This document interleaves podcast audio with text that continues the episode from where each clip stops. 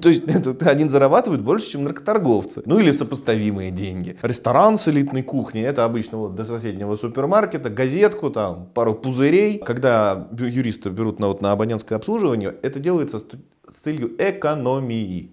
О, ну, это вот у нас такая духовная страна, вот эти англосаксы, бездуховные. Ребята, они просто пахать умеют так, что звон стоит. Вот там это в сериале очень хорошо показано. Они работают все время, то есть это культ труда. Добрый день, уважаемые подписчики нашего YouTube-канала. Сегодня третья серия нашей теперь уже постоянной рубрики «Юридическая кинопрожарка», и мы каждую пятницу стараемся обсуждать популярный телесериал «Сьюз» э, в переводе на русский «Форс-мажоры». А сегодня мы обсуждаем третью серию. В студии снова я. Меня зовут Устинова Анна, я специалист адвокатского отдела, и со мной Глеб Подъябынский, руководитель Департамента коммерческой недвижимости. А сегодня, как и повторюсь, мы будем обсуждать уже третью серию, которая называется «Прямой путь к успеху». Данная серия достаточно ну, короткая по времени, и самое основное, что мы будем сегодня обсуждать, это дело Макернан Моторс, смена генерального директора, почему так получилось, и затронем а, вопросы корпоративной жизни в компании, а именно поговорим про ужин а, новичка, а, почему Майк должен был провести такой ужин, как это отразилось бы на его карьере и как вообще у них это все устроено и почему у нас в России такое с трудом можно представить. Начнем сначала, начнем с а, а, вводить вас в курс дела. Для тех, кто не смотрел, серия начинается с того, как Майк быстро спешит на велосипеде навстречу 8 часов вечера, то есть, получается, после рабочего дня, навстречу к Харви Спектру, который находится в в салоне с автомобилями, где, собственно, проходит выставка компании McLaren Motors. Ну там даже не выставка, он хочет купить какой-то эксклюзивный образец, который ждал два месяца. Это при том, Тесла. Что, да, там он называется Тесла, такое милое, хотя сериал снимали еще бог знает когда, милые отсылки к современным реалиям. И Тут здесь тоже, да, ненормированный рабочий день. Но для меня, конечно, не очень понятно, как там Майк на велосипеде рассекает по Нью-Йорку. Я вот, когда на велосипеде куда-то еду, я, когда приезжаю, меня выжимать можно. Вот я, конечно, не очень спортивный человек, но... А он постоянно, где бы мы не, какую бы серию мы не посмотрели, он постоянно в основном передвигается на велосипеде. Ну да, причем под, при, при, при этом Харви, который ездит исключительно на такси, весь такой спортивный, подтянутый, а Майк э, бьют все, кому не лень. Вот. Как-то не вяжется, при этом на велосипеде этом он там чуть ли не машины обгоняет. Да, приезжает на встречу, к сожалению, опаздывает, ну, достаточно часто опаздываем, как, э, опаздывает, как мы понимаем, по сериалу, в принципе. Начинается знакомство Майка с их постоянным клиентом компании McKernan Motors. Э, как мы поняли, сериал, эта компания является одним из первых и достаточно крупных э, клиентов компании Пирсон и Хардман. Ну, Харви, лично Харви. Это а, первый лично. клиент, которого притащил Харви в фирму. Угу. И получается, эта компания находится на, у них на а, абонентском обслуживании, как юридическое ну, Да, то есть это, это, это аналог того, что у, ну, дело в том, что вот у нас есть разные формы взаимоотношений там, работника с компанией, э, компании с компанией, ну там B2B, P2B и так далее. А там все просто. Есть контракт. Контракт заключается и с работником, контракт заключается и с контрагентом. Все просто. То есть, как э, по сути, если ну, смысловой перевод, действительно берут на работу. Потому что мы уже этого касались, что вот компания Персон Хартман это крутые юристы-судебники, которые постоянно варятся в конфликтных ситуациях, судах. И с ними, да, вот заключается договор абонентского обслуживания, то, что они вот, когда загорится, как пожарная команда, прибегут и все вопросы порешают. Майк, Майка тоже привлекли как помощника к обслуживанию этого юридического лица.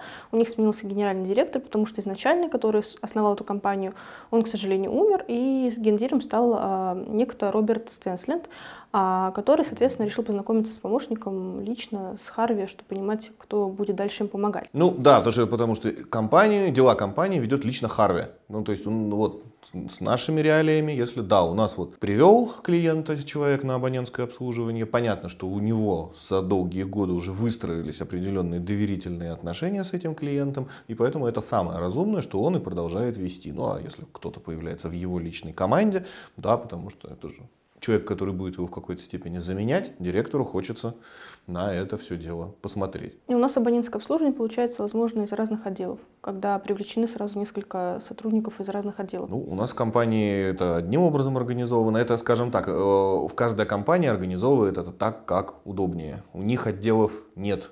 У них один отдел. чисто адвокатский получается. Ну, в общем, да. И из э, исхода разговора мы понимаем, что Роберт Стенсленд э, собирается проводить крупную сделку по переводу компании в Америку, продает землю под заводом, а для компании Наоборот. Макернан, наоборот, За океаном. Они, в- они в Америке. а, в Америке, ой, да, Да. Это для нас Америка за Да. океаном.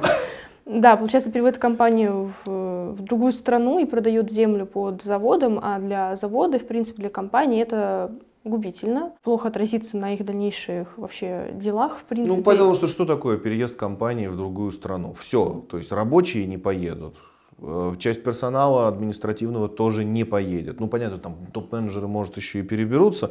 Ну, то есть это все, это, по сути, это начало производства с нуля. Ну, Вот, кстати, на тему вот, за океаном, вот в Америке, там у них же, кстати, карты даже другие. Мы-то привыкли, что у нас Россия по центру, Европа по центру, а там на другом полушании или Америка. У американцев все не так. У них в центре глобуса Америка, и здесь торчит одна часть Евразии, с другой стороны тор- торчит другая часть.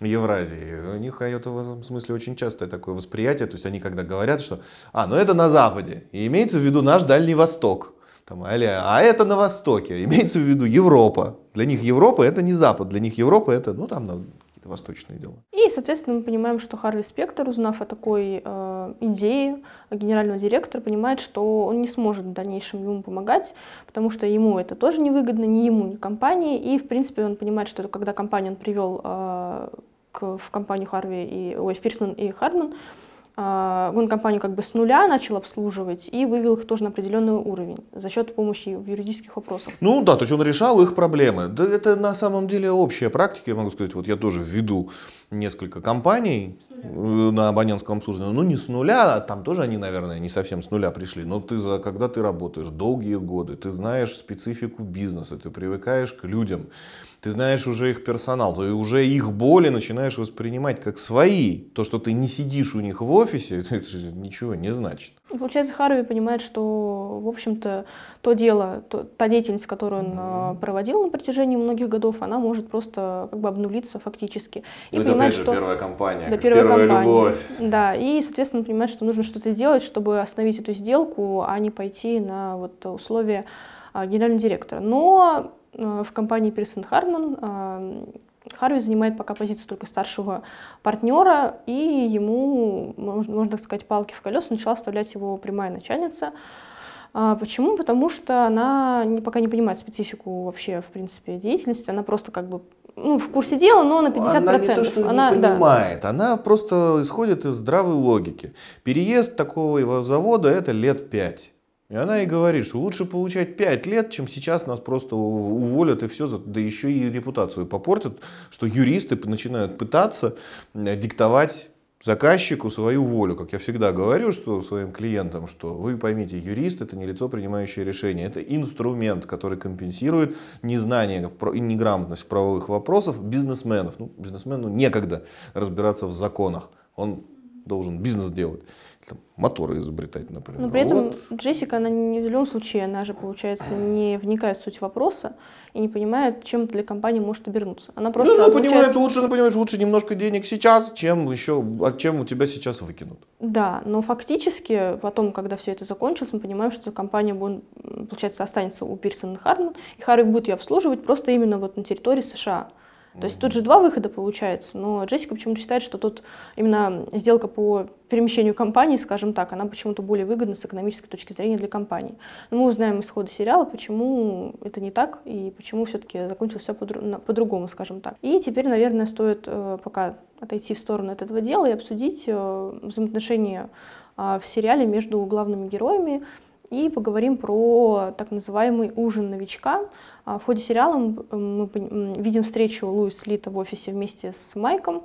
А, Тот ему вручает список, э, где написаны те продукты, на которых у них- у него аллергия, и заявляет о том, что все новички в их компании, там, стажеры или помощники, обязаны так, проводить так называемый ужин а, с 50 своими коллегами а, в достаточно хорошем ресторане, и якобы это положительно повлияет на карьеру и приводит в пример другого помощника, который по каким-то причинам этот ужин не провел, и, соответственно, в этой компании... Нехорошо. А, нехорошо провел, Да. да. И, соответственно, ему в этой компании карьерный рост, видимо, не грозит, и до партнера ему не дорасти никогда. И Майк начинает поиски ресторана, но как мы вообще, в принципе, все налоги проводить, у нас, наверное, в России, в Москве и в других городах, тем более, такая практика, наверное, не распространена и не, ну невозможна. Она как? Она, она, называет, на нашем языке это называется накрыть поляну. Ну, то есть действительно еще мои плечи украшали погоны, это было действительно принято. Прибывая к новому месту службы, ты накрывал поляну. Но это был, конечно, не какой-то дорогущий там ресторан с элитной кухней, это обычно вот до соседнего супермаркета, газетку, там пару пузырей. Ну, ты, ты проставился за прибытие действительно для неформального взаимоотношения, а, взаимоотношений с коллективом очень важно. Ну, потому что любой коллектив, он смотрит, как ты себя проявишь. Не понравится, покажешь себя там жмотом, сквалыгой, тебя не поймут. Ну, тут что можно сказать? Только завистливо всхлипнуть, что у них там помощник юриста может себе позволить в дорогущем ресторане накормить там 50 э, человек. Я не начинающий юрист, но ужин на 50 человек я, наверное, потяну только в КФС. И то не факт. Поставь оставшийся месяц я буду жрать доширак и питательную воду из-под крана. Действительно, заработная плата у юристов за океаном отличается от нашей просто кардинально. Услуги адвоката, особенно такого адвоката, вот как там в Пирсон и Хартман, они стоят невероятно дорого. Так с этого, собственно, и начинается. Как Майк во все это ввязался. То есть, тут же важно понимать, что торговать дурью менее выгодно, чем работать адвокатом. То есть это, они зарабатывают больше, чем наркоторговцы. Ну или сопоставимые деньги. Даже он же он, он ввязался-то же в это все, потому что ему не, не на что содержать любимую бабушку в доме престарелых. Ну, то есть он все равно, получается, не находится на испытательном сроке, пока в первом сезоне каких какое-то количество. Ну, испытательный срок-то у него идет, но только зарплата у него там такая, что он может себе позволить 50 человек сводить там в какой-то элитный ресторан. Да, с дорогим вином, э, с травиоли, там, чем-то еще. Да, Луис там еще дорогое вино заказал и так далее. И еще сказал, что у него аллергия на клубнику, на цыплят и на глютен, по-моему, если не ошибаюсь. То есть, э, ну, Луис и... ему мстит за то, что тот его прокатил в прошлой серии с клиентом. Ну вот, Луис на него взъелся. А сейчас снова, получается, переходим к основному делу в этой серии. Это дело Макернан Моторс. А, получается, что нужно эту сделку как-то провернуть так, чтобы осталась довольна и прямая руководительница компании Пирсон Хардман, и, соответственно, компания, которую Харви, в принципе, вел на протяжении долгих лет. И дается задание Майку изучить корпоративный договор, который там 364 листа составляет. Немножко перебью. Важное уточнение. Они играют против директора генерального, компании, генерального да. не владельцев. То есть владельцев там несколько, там совет учредителей. Потому что мы-то привыкли, что у нас и владелец компании, и генеральный директор это одно лицо. Нет, речь идет о том, что это, это, это просто менеджер, наемный менеджер который принимает, ну, может продавливать, конечно, некие решения, потому что ему доверяют, потому что владельцам компании, в общем, им эти моторы, им все равно. Им главное, чтобы деньги поступали. Но он, как мы понимаем, э, исходя из документов корпоративного договора, который Майк изучал, является всего лишь временным генеральным директором, а это зацепка, которую можно использовать э, в дальнейшем сопровождении сделки, но стоит отметить, что и можно сказать, опять-таки повезло. Почему? Потому что этот корпоративный договор составлял когда-то ранее а, сам Харви Спектр. И фактически, внеся это положение в корпоративный договор, он совершил ошибку, потому что так он не должен был писать, но он так и написал, и, видимо, это никто не проверил. И спустя несколько лет им это сыграло ну, на Не то, чтобы не должен. То есть в данном случае там речь идет о чем? Что когда уходит старый генеральный директор, новый, нового нельзя сразу назначить нового генерального директора. Сначала назначается в Рио, а потом уже избираются э, уже утверждается он в должности. Лишние процедуры. У нас вот можно провести прямую аналогию. Вот у нас в старых архаичных уставах ООО всегда прописывают, что все решения в организации должны приниматься строго единогласно. Это породило огромнейшее количество проблем в дальнейшем, что, которые просто парализовывали деятельность компании. С тех пор стали люди умнее, опытнее у нас и стали писать, что простым большинством голосов. Ну, то есть у кого там контрольный пакет, тот и далее голосует. Вот. Ну вот, опыт. Он тогда, Харви тогда был еще неопытным юристом, и вот он взял и зачем-то породил подобную бюрократическую проволочку. Но она сыграла им на руку, да. как обычно. Вот. И, соответственно, они решили этим воспользоваться, но, к сожалению, они вовремя это не успели сделать. Там нужно было провести собрание до четверга следующей недели. А, и, соответственно... Они не успели, их они... переиграл. Их да, но... Директор стал их заподозрил и провел собрание Раньше до, срока, да, да. до срока. И придя в офис к ним, а, к этому временному генеральному директору, он их, соответственно, этой новостью Что теперь он уже убил. не временный. Да, он уже не временный, а, соответственно, он понял, что Харви, получается, его, скажем так, убрать, и он решил, решил решать отомстить как Харви, так и, соответственно, главному директору как инженеру, инженеру производства. Да, то есть здесь тут очень важно показан разрыв между а, техническими специалистами и менеджерами, управленцами. То есть управленец, его задача зарабатывать деньги для владельцев фирмы. А инж, главного, главный инженер, он, собственно, обратите внимание, он радеет за рабочих, он, э, для него эти моторы это дичь. То есть он действительно горит, болеет вот этим делом, которым они, которым они занимаются. Он очень, очень этим гордится.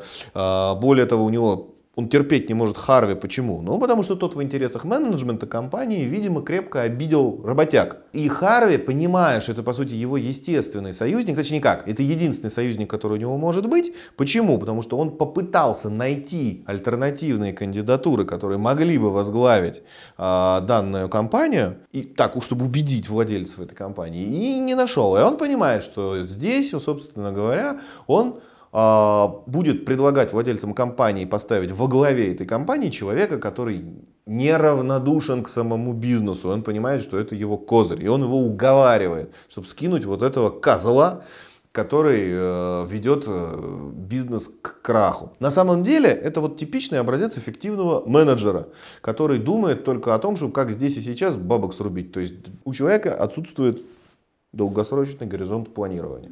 Но у них нет, получается, конфликта между самим временным директором и главным инженером. Ну, не, было, фактически... не было до тех пор, пока главный инженер не стал орудием в руках Харви. Фактически в, этой, в этом эпизоде, а, в этом тяжелом разговоре, когда Харви понимает, что ему влетит от своего начальства, потому что этот временный генеральный директор Роберт Стэнсленд увольняет как Харви, идет точнее увольнять их, и уволил, увольняет а, также при Харви инженера этого производства. Ну, в общем-то... Он ему говорит красиво, ты уволен, на самом деле тут не совсем это все корректно показано.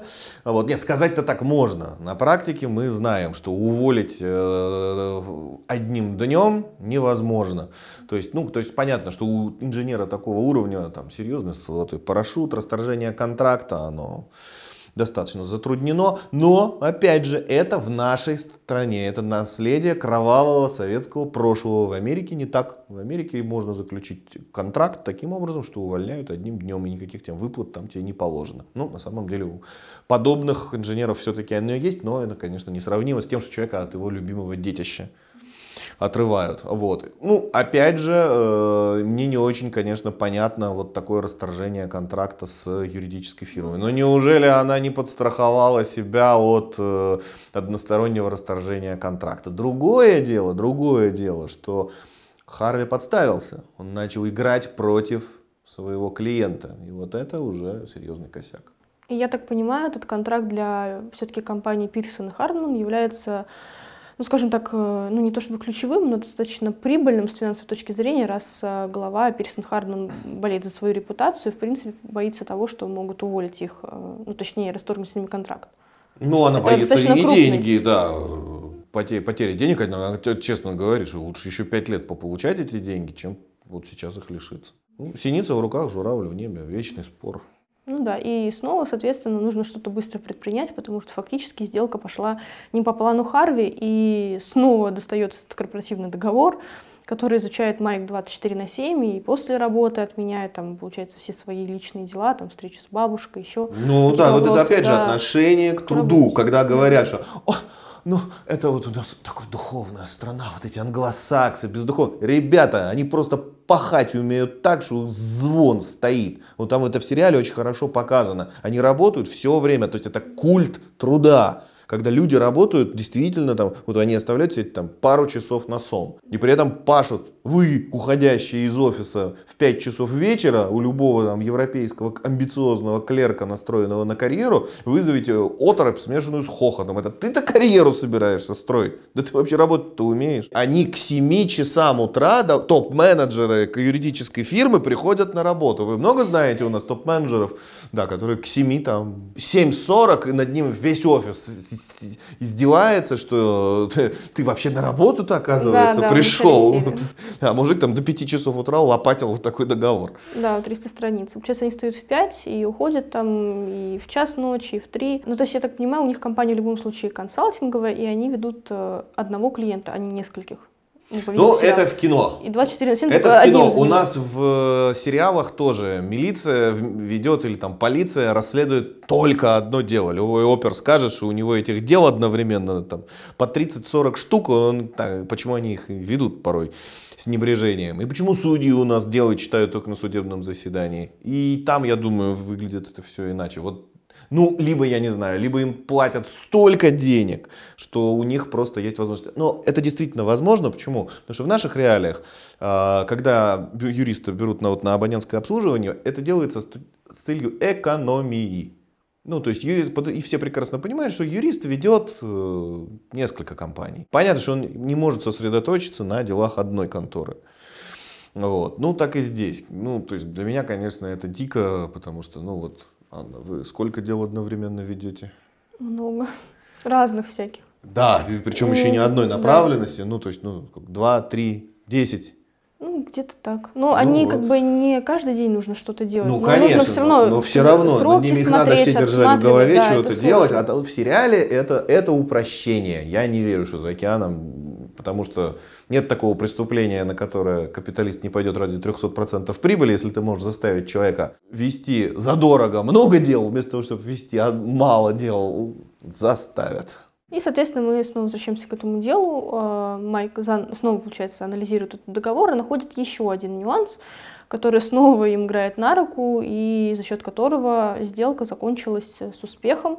Э, Мы снова видим это собрание, как когда уже собрался временный генеральный директор, и плюс все владельцы, чтобы обсудить нюансы именно по продаже компании. э, Не по продаже компании, а по продаже именно земли э, и компании, да. И Земли под заводом. Земли под заводом. И э, на это собрание врывается Харви, а, плюс Майк, плюс э, главный инженер вот этого вот производственного отдела, получается. И собрание сопровождает Луис Лид. Почему? Потому что в момент отстранения от э, дела, скажем так, э, Пирсон, Хардман, глава попросила Луис Лита наладить отношения с клиентом, чтобы его просто не чтобы клиент не ушел. Да, чтобы клиент не ушел. И Луис Ли занимается сопровождением этого собрания. А на собрание врывается вот эта троица, Харви, э, Харви Спектр, Майк и главный инженер, и заявляют о том, что они нашли там скажем так, ключ к тому, чтобы пробраться на собрание, это вот ключ как раз касается именно процедуры увольнения. Как мы поняли, уволили этого инженера только на словах, а на деле ему не выслали там приказ или Уведомление. уведомление да, за три дня. Получается, он фактически еще числится в штате и, соответственно, может, как бывший работник, исходя из корпоративного договора, посещать это собрание. И они, соответственно, явились на собрание, а инженер отдал свое как бы право голоса, скажем так, э, Харви Спектру, который заявляет о том, что все, они решают э, выкупить компанию, я так понимаю, долю. Выкупить право. Ну, то есть Выкупить. приоритетное право выкупа э, принадлежит сотрудникам. бывшего, да, бывшему сотруднику.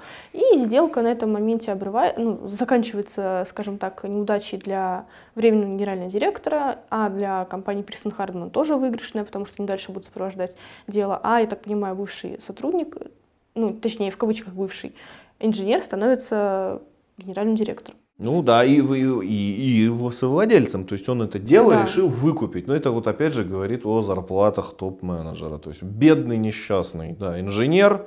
Ну, Откуда ты нашел Главное, деньги? Да, на то, чтобы так, на секундочку, купить завод. А по меркам это сколько примерно? Ну, Только кто же знает, сколько она стоит. Нам же финансовые ведомости не показывали. Только сужено. Там было 10 тысяч баксов. Да, тут есть маленькое уточнение на тему, что занимаются только одним делом. Вот опять же, Харви как раз человек, который может себе позволить сосредоточиться на одних делах, потому что это очень дорого. И как раз у Лид-то чем и пользуется. Он все время Майка пытается выдернуть, заняться чем-то еще. И видно, насколько ему это тяжело. Вот, ну, когда ты на чем-то одном сосредоточился, а тебя заставляют переключиться еще на другое и на третье, насколько ему вот тяжело так работать. Ну, вот так работают все юристы. Вот так, как работают Майк и Харви, я ни разу в жизни не работал. У меня голубая мечта. Вот занимаемся только одним делом. И все. Ну, в общем, да, к сожалению, вот у нас немножко не так все. Ну, может быть, и к счастью, наверное, это тоже то, что мы занимаемся кучей дел. Ну да, мы, конечно, хорошо. за то, чтобы у нас были такие гонорары, но я боюсь, что у нас граждане тогда, в принципе, перестанут к юристам ходить.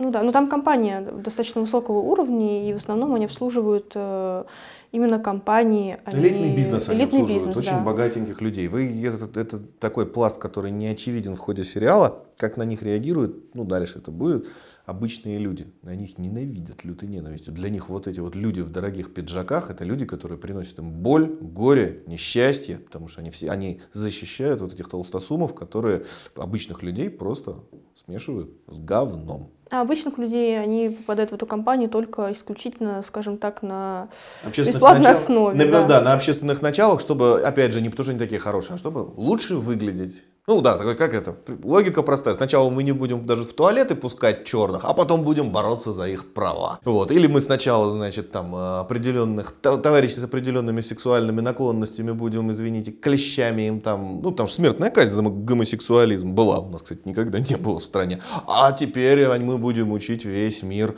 как это делать. Ну, то есть, с моей точки зрения, это вот такое ханжество, когда, ну, вот, вот называется, вот мы с говном смешиваем простых смертных 24 на 7. Но раз в месяц мы берем дело и какого-то из них, то есть, ну, такой демонстрация, относительная демонстрация власти. Вот мы решаем, вот мы тебя утопим, или вытащим. В принципе, все основные нюансы мы обсудили в этой серии, так что если у вас какие-то вопросы остались по ходу сериала, не только юридические, но, может, вас интересуют какие-то взаимоотношения, может быть, вам что-то непонятно осталось, тогда обязательно пишите комментарии к нашим, э, ну, под, под видео, обязательно ставьте лайки, не забывайте подпис подписываться на наш канал. Будем ждать вашу обратную связь. А на сегодня это все. Спасибо. А, что были с нами. Всего доброго и до новых встреч. До свидания.